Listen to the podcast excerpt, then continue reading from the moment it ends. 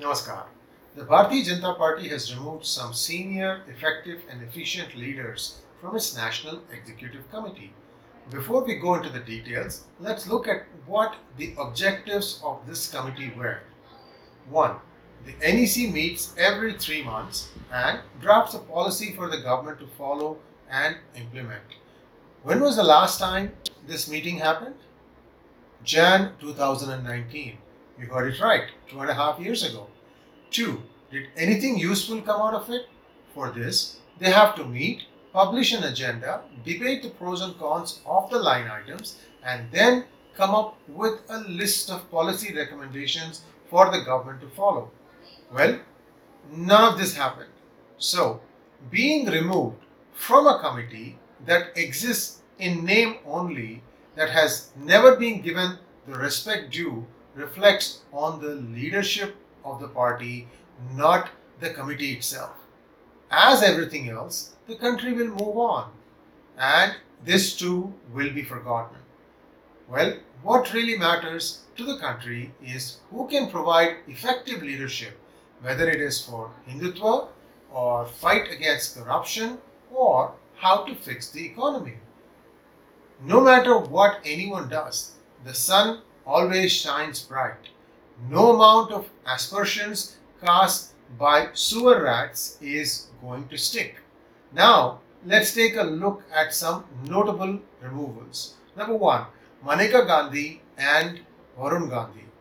This lends credence to the ideas floating around that Varun Gandhi could be joining Congress soon. After all, he too is a grandson of Indira Gandhi and the great grandson of Jawaharlal Nehru. If this happens, it would be good for the Congress party and also for democracy in India. This is my personal opinion, of course. Number two, Kirit Somaiya. Is he paying a price for going after the MVA government and its corruption cases?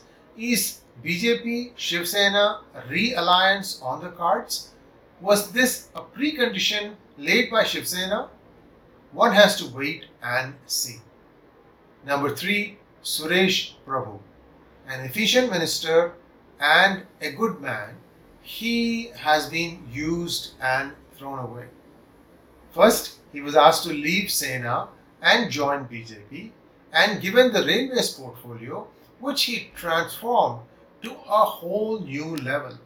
Two, his wings were clipped by dismantling railways budget, so no more independence. For everything, he had to go to the top and get the approvals.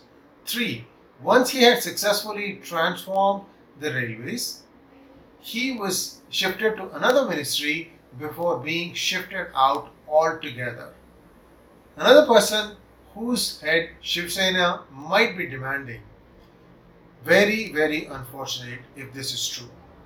Number four, Vinay Katiyar, a strong face for Hindutva, being the founder of Bajrang Dal, youth wing of VHP, and was three times elected from Ayodhya in 91, 96, and 99, and later on was made a Rajya Sabha member from 2012 to 2018. This one is definitely hard to believe. But, like I said, it matters not if you are part of a defunct committee or not. What matters is what you are doing for the people of India. And they alone will judge the performance of each individual. Thanks for watching. Like this video. Also, please consider joining membership of our channel and do subscribe and, and click on the bell button. Namaskar.